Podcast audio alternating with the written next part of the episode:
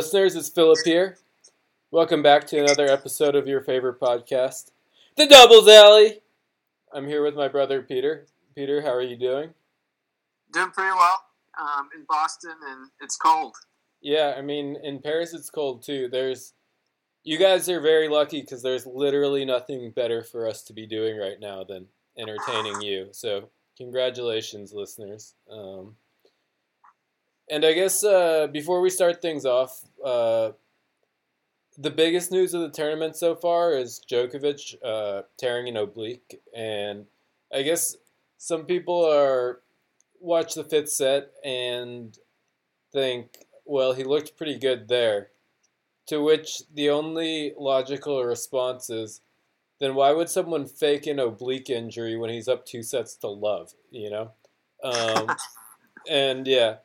Uh, he wasn't looking like himself either. Yeah, Fritz really should have won that match. Uh, Joker was incredibly compromised. Like, uh, yeah, he was grimacing on every point. Like, he was hitting some good shots, but he was shanking a lot of balls. Um, and I, I really just think Fritz, like,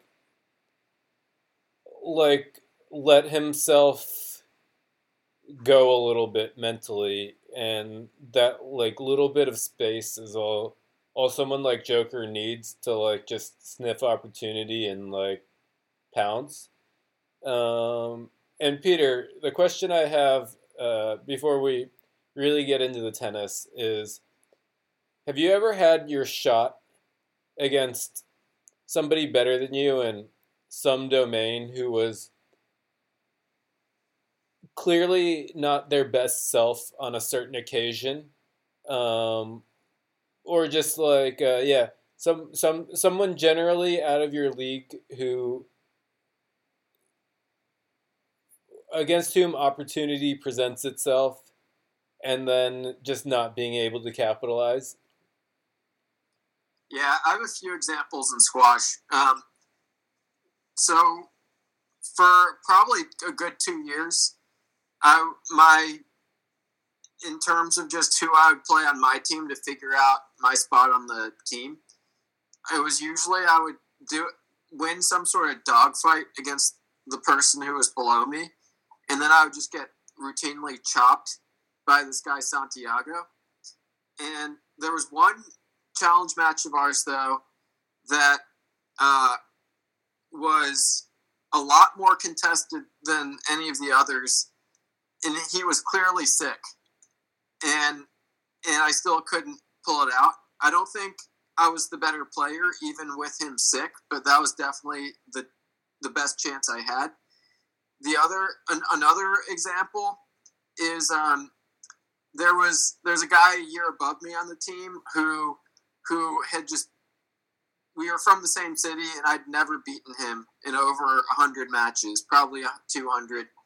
Um, he he came back from Israel, not having played for like a year, um, and we played a match, and uh, I thought I I was in really really fine form, but uh, I tweaked my groin earlier in the week, so I wasn't I, I wasn't my best self, and I'm not sure if that mattered, but I was really annoyed that my shot against him wasn't me as my best self. And then the third example is just a guy who he was an All American. He was like way better than me on paper and um, just in practice most of the time. Um, he was coming back from a long injury, and uh, we went into overtime in the final game, and and he pulled it out in a really close one, and I thought that was my shot. Yeah, those are all uh, heartbreaking. Um, yeah, I mean, I don't have as many uh, squash stories as you. My story comes in chess. Like, I'm around a 1500 uh, level player on chess.com, and sometimes I'll be up like a knight on a 1700 player, and I'll always invariably lose from like that winning position.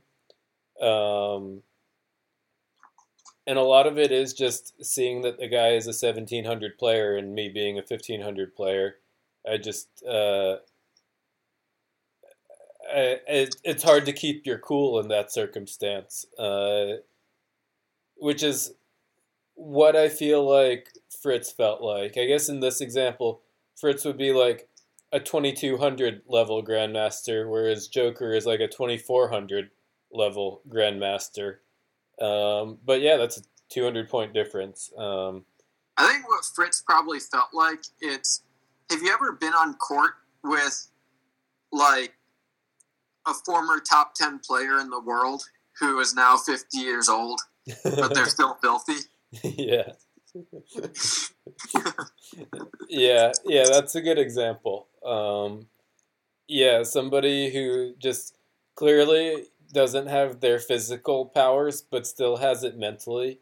Like honestly, um, one thing I have sort of noticed a lot in this past year. One by watching like the Lakers win it, and then another by watching Tom Brady win another Super Bowl. Is that at the highest level of sports, um, IQ is what wins. Uh, like the highest level, most guys can execute most shots. Um, it's like playing the right shot at the right time and understanding just um, situation uh, and just having the quicker the quicker re- reflexes. Yeah, just reading the reading the game that split second faster. Uh, it's like how Tim Dunk why Tim Duncan was really good. He wasn't like an explosive athlete, but you just watched him and he was reacting to a rebound a split second faster and making a defensive play a split second faster than anyone else would. And it's just sort of this this learned um, subconscious reflex. Yeah, and that's the just magical thing about watching just the highest level of sports is that like sports until that peak level is about the body, but at the very highest level it's like about the mind. Um, and you have to be as good as Joker or like Rafa or Roger for it to be about the mind. Um, but yeah, that's what's so like incredible. I disagree with them. that. Actually, I think it can be about the mind at every level, and at every level, you see the person who's just the sick athlete, and the person who's just really crafty and smart and with it, sort of going toe to toe. Yeah, I guess if uh, yeah, if people, if one person is just if one person has known a higher level than another person, then they're they have an advantage beyond like whatever physical advantages they have. Um, yeah, I agree with that. It's like in squash how if somebody has been number one in the world, they can be retired, and five years later, they'll still probably beat the 30th player in the world in a one off match. Yeah.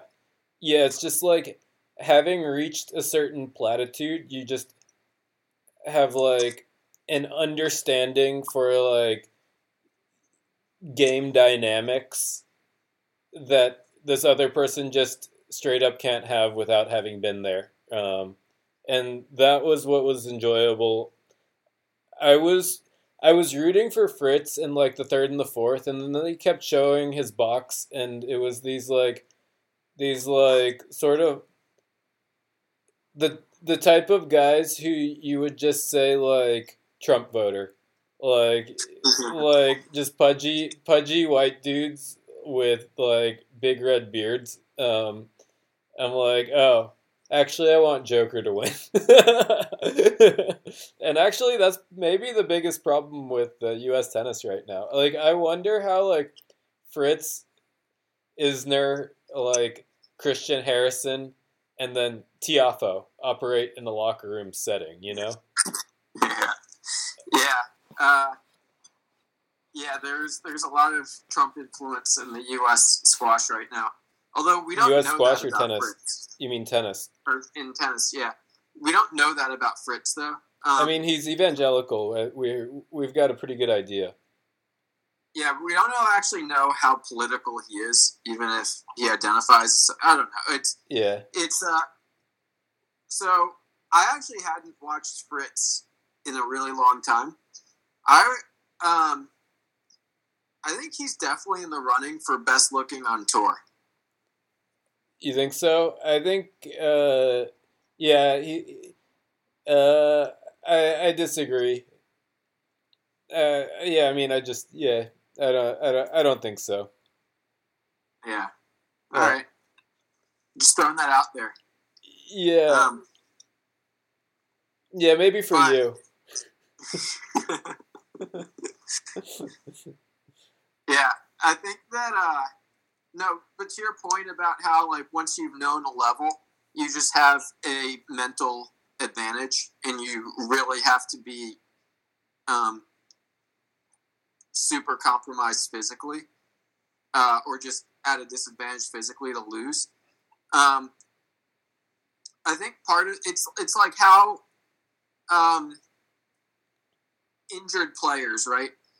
Injured players um, you kind of expect them after a month of being back to be their former selves. And if you've ever been injured, like even if you're out for like three or four months, you're like back to your former level like pretty quick once you're healthy. And like with injuries, it's it's not super. It takes dedication, but not. But if you're dedicated, you should be able to get back to the level you were at. But it's really hard to improve past the level you were at and I think it's the mental part more than anything. Yeah, I mean, everyone has their constraints. So it's like there is like a physical constraint, uh, something physical like like Fritz's physical constraint, I would say is just movement. He's just never going to be as fast as like a top 5 player needs to be. But like uh but like that physic because of that physical constraint um he'll never know that like level and thus will also be mentally constrained um because i think like you have to have the physical to get to a certain level but once you've reached that level unless your mental is so strong that it overcomes a lot. Because Tom Brady, for example, has a lot of physical constraints that other quarterbacks don't have, but he's just a level up on the mental enough that it still doesn't matter. Yeah, that's a good example. Um, yeah, can you think of a tennis player who wasn't who a, a very great tennis player who had who wasn't all that physically um, imposing? I mean, I think you could argue Federer. Like Federer isn't as athletic as Nadal and Djokovic, but he's just an insane mover, and uh, and his shot making is out of this world. Yeah, I think he would be. I think he's pretty darn athletic. At least he used to be. I mean, these days, like old Roger is like is like mostly brain and technique. Uh, but like young Roger was so fast. Yeah, yeah, he's fast, but it's not like he's a hundred yard dash fast. Um, he's more. He just reads the game. It's it's like how he how how big servers just had no chance against him because he could read their serve. He wasn't reacting. He was he was Yeah, just a step ahead. yeah. I and guess you can be I think- fast by being I'll- a step ahead. Yeah, I think I think point. a lot of his his speed and his movement was because he read the game so well, um, and not necessarily his his that he was physically superior to Tsonga yeah. or or even like David Goffin. if you if you reach way back, uh, I've heard I, I wasn't around for McEnroe's day, but like the way he's described is as this genius, and if you watch him in videos, you do not get the sense that he was this like all world athlete, you know. Um, Yeah. and whereas like Borg was like the the the the Nadal of their day, just like the physically imposing, like uh, yeah, just just beast. Um, and that was like yeah, that was a cool clash of style. Um, why that rivalry was so um, esteemed. Um, but yeah, like uh, I guess uh, with Joker, like I I just he said after the match that that was one of his best wins ever, and a lot of people like sort of like were questioning whether he was uh whether he was playing possum or like this and that but i actually agreed with joker like uh in terms of just degree of difficulty like uh if you were watching in like the middle of the fourth set you would have given joker like a 3% chance of being able to win that match. And he was just able to get it together and win um, and it was all it was all in the head. And uh, yeah i was extremely impressed but i also think he's fucked for the rest of the tournament. Like. Like an Um, oblique so- is no joke Yeah, exactly. And um, so a little more on the first point. It reminded me of watching the uh, the 2019 Warriors in the NBA Finals without without Kevin Durant and then without Klay Thompson, and just how how hard it is to put put away an established champion with a ton of heart and pride. Um, and you could just see that, that Djokovic was like locked in to figure out a way if there was a way. And that was just I'm like not a Djokovic guy, but that was incredibly fun to watch. And and uh and impressive. Um but I do wonder like you were getting at like the oblique is not something to mess with.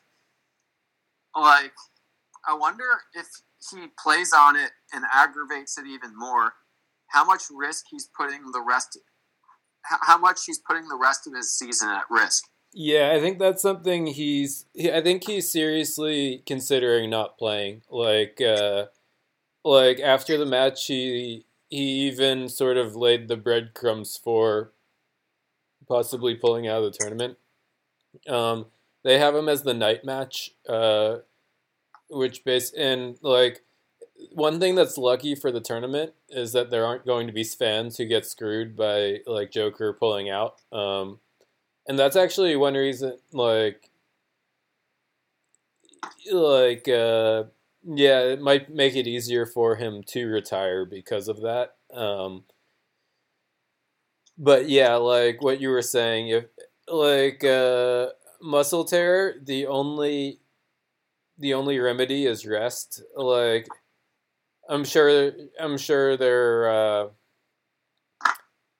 under the table things that uh, might not pass drug tests uh, that could be applied, but um, but yeah, the only remedy is rest. Uh, it's on his right side, which means it like um, gets tweaked every time he serves. Um, also, like Raonic, uh, like Raonic can just hit bombs all day. Like uh, a compromised Djokovic, um, there's very little window to beat Raonic with like a torn oblique, you know? Um, yeah, like it's. I think like Joker really didn't want to lose to Fritz for whatever reason. He's like, I'm Novak Djokovic. This is my tournament, and I might lose, but not to Taylor Fritz. this guy is just beneath me by so much that I think I can beat him injured. Um, yeah, and uh, but I think like uh, the other thing is all he had to do was win one set, whereas like against Ra- to beat Raonic, he's going to have to win three sets with a torn oblique. Basically, uh,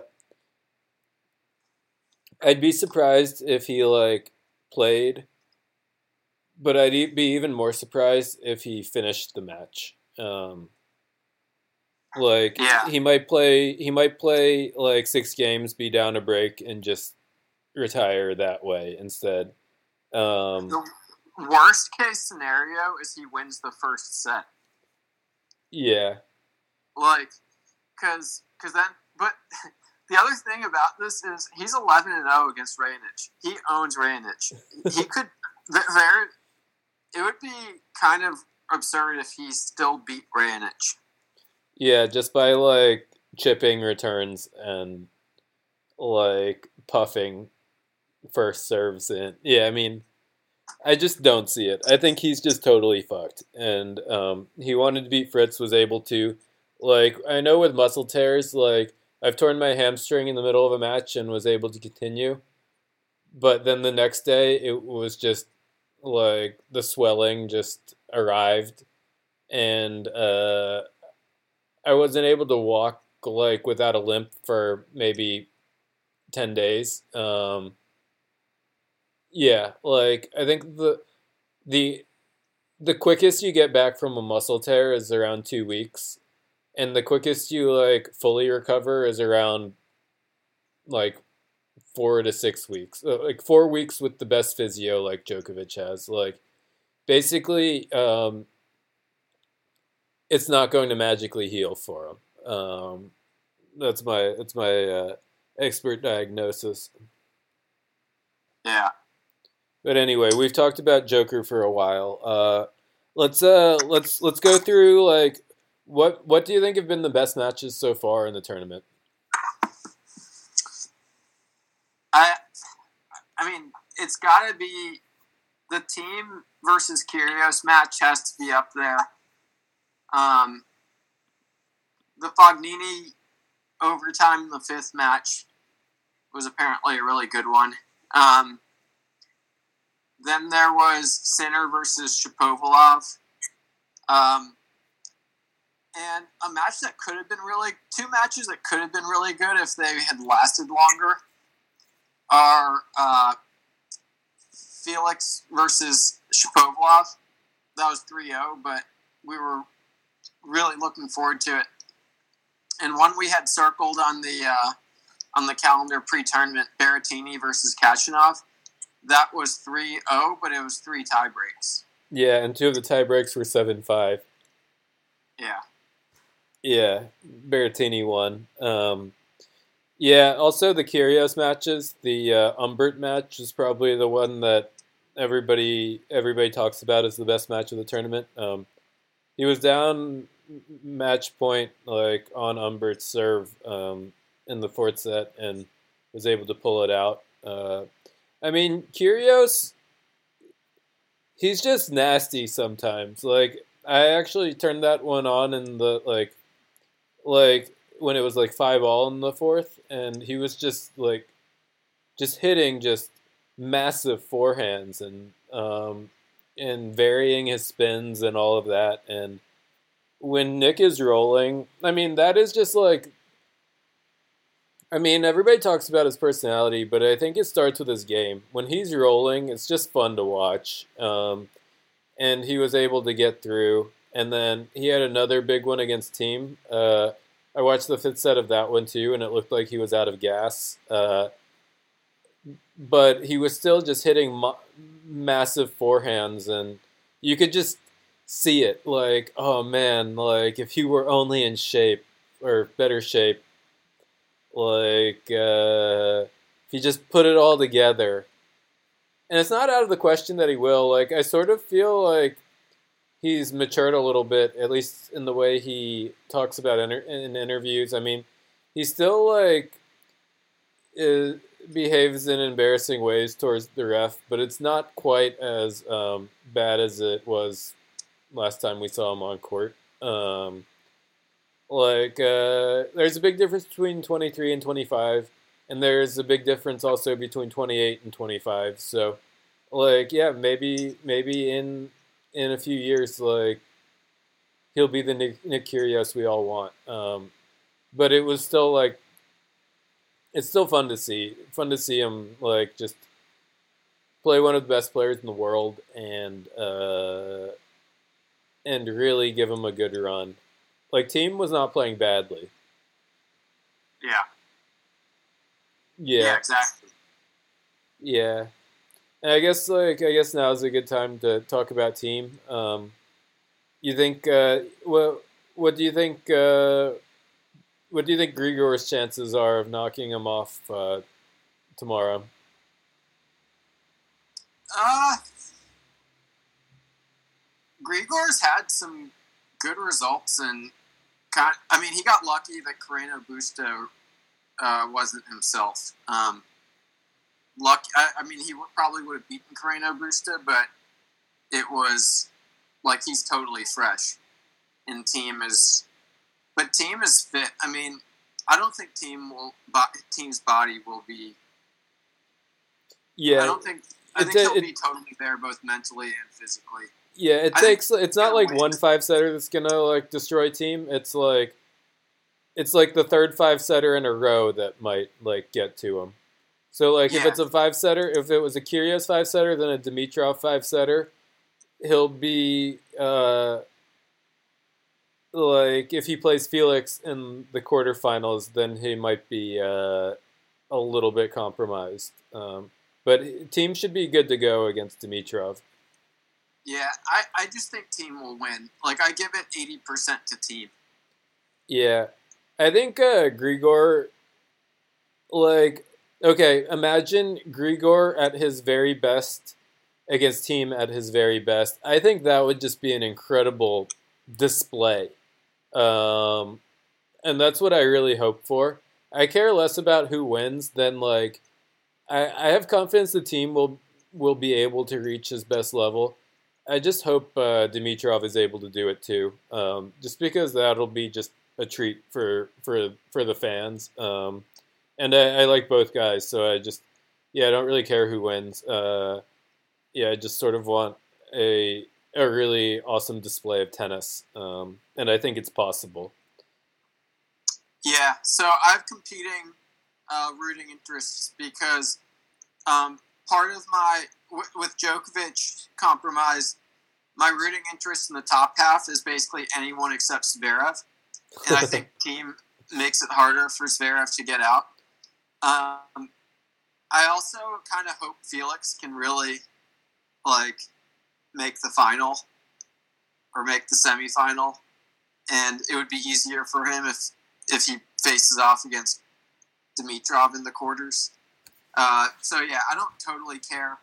Um, Though, if Dimitrov is good enough to beat Thiem, then it means he's playing well, um, and it's not necessarily um, easier to beat Dimitrov than Thiem in that in that scenario. Um, not necessarily, but at the same time, just consistency. yeah, he's, Like- he's less likely to bring it a second day in a row than Thiem is. Yeah, like or the fifth day, the fifth time in a row. Like Grigor hasn't dropped a set yet, but when there's only been one example of him just being a stud in a Grand Slam. Yeah, that time he he almost beat Nadal in the semifinals. Um, I mean, he's he's had a Wimbledon semifinal as well, and he won the year-end uh, Nitto um, a few years ago. Uh, yeah, he's a few years away from being like I think number. He was a top five player, I think, just a few years ago. Um, Yeah. at least top eight. Um, yeah, yeah. Uh, I sort of have that match circled because um, Dimitrov, he's he's not top ten right now, but his talent is like on his day, like just as good as anyone except for Nadal or Djokovic. Um, so I yeah, I have that match circled. But yeah, so let's let's uh, let's go through them. Uh, I guess at the top we've talked about Raonic, Djokovic. I have Raonic in that one. What about you? Yeah, I got Raonic. And then uh, Zverev Lajovic. Um, I got Zverev. yeah, yeah, I think that's that's chalk. Um, and then uh, we just talked about Thiem Dimitrov. I think we both think uh, Thiem is going to win, but it has potential to be just like a, a very good display of tennis. Um, and then Felix, I think we both are taking Felix over the Russian qualifier. Yeah, who had a 50 to 5 winner error ratio against Schwartzman. yeah, that is just like playing outside of yourself. Um, yeah, and he's not even young. I think he's like 27. Um, yeah. Uh, okay, let's go to the other side of the draw. Um, one thing I want to highlight is Bautista Agut got upset in the first round. Like, I guess the favorite to come out of this side of the draw is like out was out in the first. I think it was maybe the biggest Grand Slam upset since Federer losing the second round of Wimbledon that year. Um, so yeah, that really um, jumbled my bracket. Uh, um, it's now Mackenzie McDonald is now in in the uh, quarterfinal against Medvedev, um, who was taken to a fifth set. Uh, Phil, Phil, Casper Ruud. It was going to be Bautista Agut versus versus Rublev. Yeah. Oh, it was going to be Rublev. Oh, whoops. Uh, yeah, Casper Ruud really got lucky. Um, yeah, and then uh, yeah, do you think Casper has has a chance against Rublev? Like Rublev hasn't dropped a set, looking looking pretty good. Yeah, I I do not. I think Casper, he's a good young player who will reach this round again, but yeah, he's not going to get past Rublev this time around. Yeah, I think he's also just like a better clay court player. Like, uh, I think this is just like a very good hard court result for him. Um, and then uh, the other Russian, Medvedev, he was taken to a fifth against Krajinovic. Um, do you know what happened in that match? Um, like, uh, I just saw he was up two sets, and then when I woke up, it had been a fifth set win. Um, yeah, like that's the thing with Medvedev is like uh, he has this incredible level, but then it just goes away sometimes. Um, and luckily, he was able to find it again, pull out the match. But yeah, it means he he played an extra two hours longer than he might. He's been on court two extra hours now, um, which is. Uh, but I don't think it'll affect him against Mackenzie McDonald. Yeah, I think. I mean, he'll beat Mackenzie McDonald uh, I was watching the first two sets of the match and thought it was over. Um, but I mean, he won the fifth set six love too. I think it was just mentally he he uh, he was having a tough time. Uh, just keep like closing. Um, and I think one thing that may be affecting him is he did have a long week before this too. So um, there may be some exhaustion from from the previous week. Yeah. Um, like yeah. that could be why Bautista Agut was wasn't his full self. Yeah, like the ATP Cup really. I mean, being the best player in Spain, like uh, he shouldered a lot um, in the ATP Cup. Uh, yeah, I mean, uh, and I guess Medvedev, you know, he had to play Bautista Agut, um, which which must have taken a lot out of him. Um, no, Russia never played Spain. Oh, right. okay. Spain played Italy. Oh, okay. Never mind then. He has no excuse, Medvedev, because um, he didn't have to play Bautista Agut.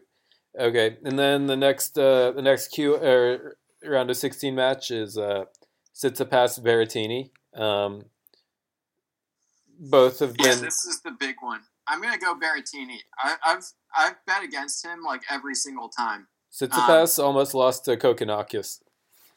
Yeah. Um, you're gonna go Berrettini because you've bet against him every time. I mean, there's kind of a good reason to bet against him. He kind of had a mediocre season last year. Yeah, but he had a really good ATP Cup, and he's had a few really good wins. Yeah, I think Tsitsipas wins. Uh, I mean, I think he's just a better player. He he crushed Ymer. um, yesterday, and uh, and I think he he leads the head to head. Like I, when I was at the Australian Open two years ago, I actually saw the two play in the first round before anyone knew who Berrettini was, um, and it was a tight four setter. And in the press conference after, uh, Tsitsipas was just like Yeah, you guys don't know who Berrettini is, but he's a very, very, very good player. So that was a good result. Um, so so Tsitsipas saw it coming. He he definitely respects Berrettini, um, but I think he I think he wins the uh, the Mediterranean showdown. Um, and then the other Italian, Fognini, um, against Nadal, a grudge match. Uh, what do you think here? I think Nadal will pull it out, but I really wish this wasn't a match because it is a grudge match it's never easy for Nadal. Yeah, Nadal. One rule with Nadal is that he just never loses to the same like like player outside of the top like 10 um twice. Like Fognini beat him in the US Open and I guess but I mean Fognini is sort of an exception to that rule cuz Fognini has upset him a few times uh, and just has a game that really irritates Rafa.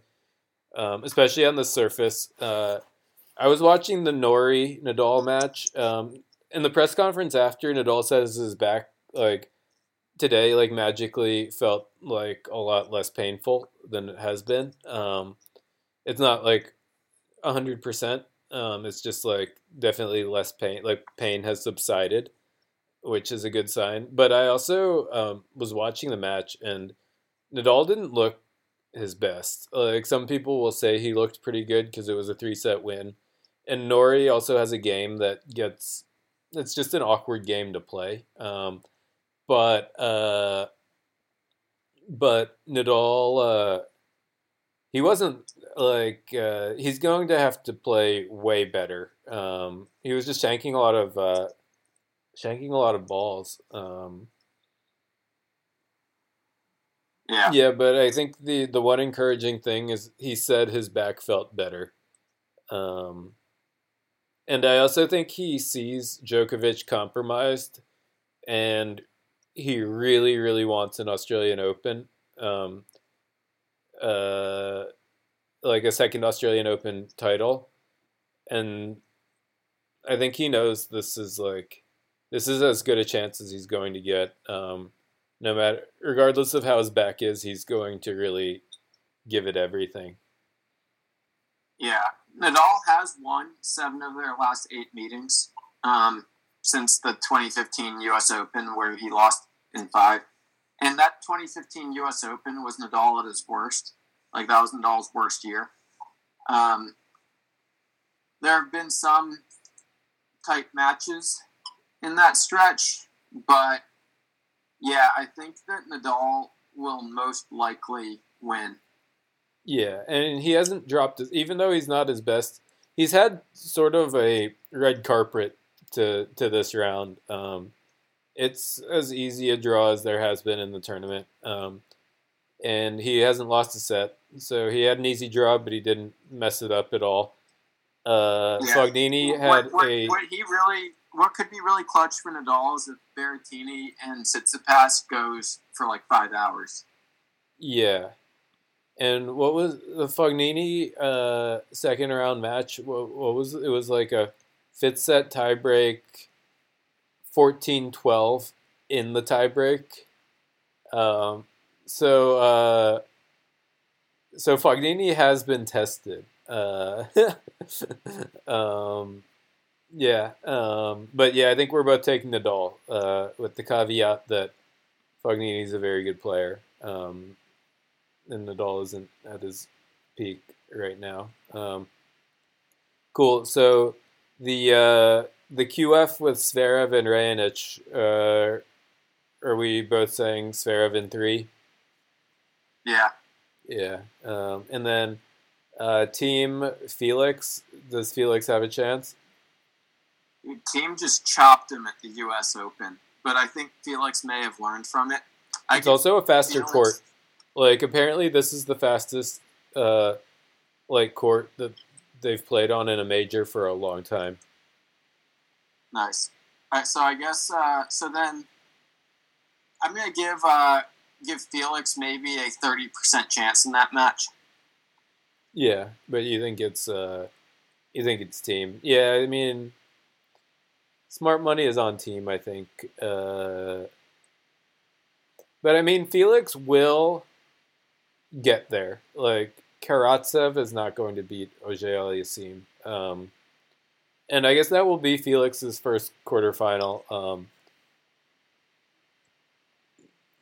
yeah, and I, and Thiem Thiem Thiem's been to the quarter so many times. Uh, I just think yeah, the mental edge Thiem just has the mental edge there. Um, and we just got finished talking about how important the mental edge is. So it's not uh, it's not downplay that. Uh, yeah, I have I have uh, I have Thiem in the semi against Zverev. Um, and who do you have in that match? I got uh, I got Thiem. Okay, I've got Zverev. Um, I think I think Thiem will have just played too many tough matches by then, and Zverev, uh,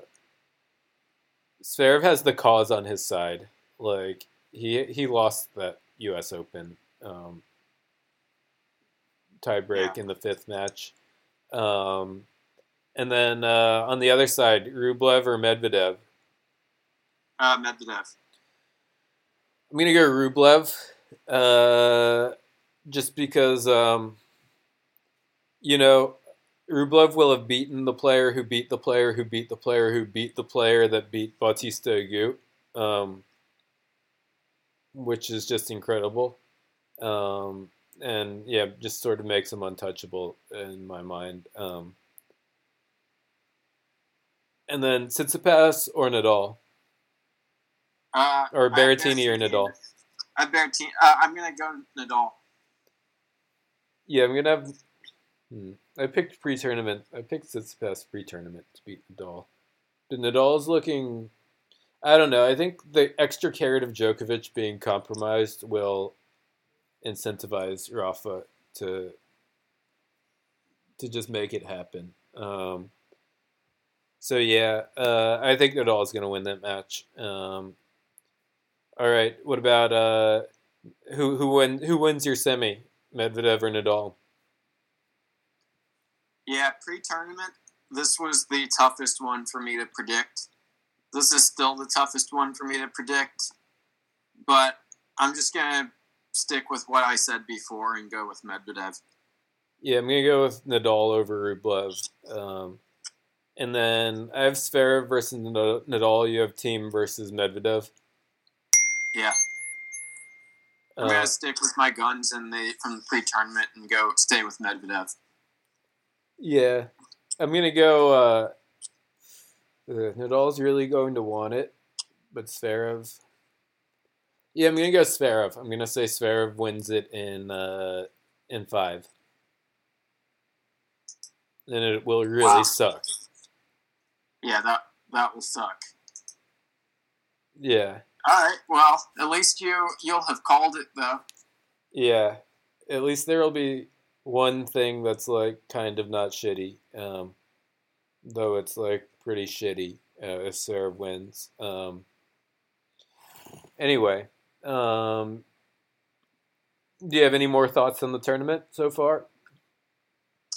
Uh, no. That's that's uh that's it for me. Yeah. I think we're going to either uh, preview the final or just do a Aussie Open recap after the final. Um, but yeah, it's been a really. I think it's. I've really enjoyed it. Um, I actually kind of like the timing of it too, like being able to wake up and watch some, like going, being able to watch a little bit before going to bed, and then being able to wake up and watch a little bit makes it so you waste a lot less time watching tennis in your day, but still get like a flavor for like very good tennis. Um, also, it was cool to see it with the fans, like while it lasted. Uh, yeah, hopefully, uh, hopefully, like COVID can remain away from from the remaining players in the draw for at least one more week. Um, but yeah, uh, let's see how it plays out to all of our millions and millions of listeners. Thank you. You can uh, hit us up at Doubles Alley Pod on Twitter. And without further ado, La Bamba.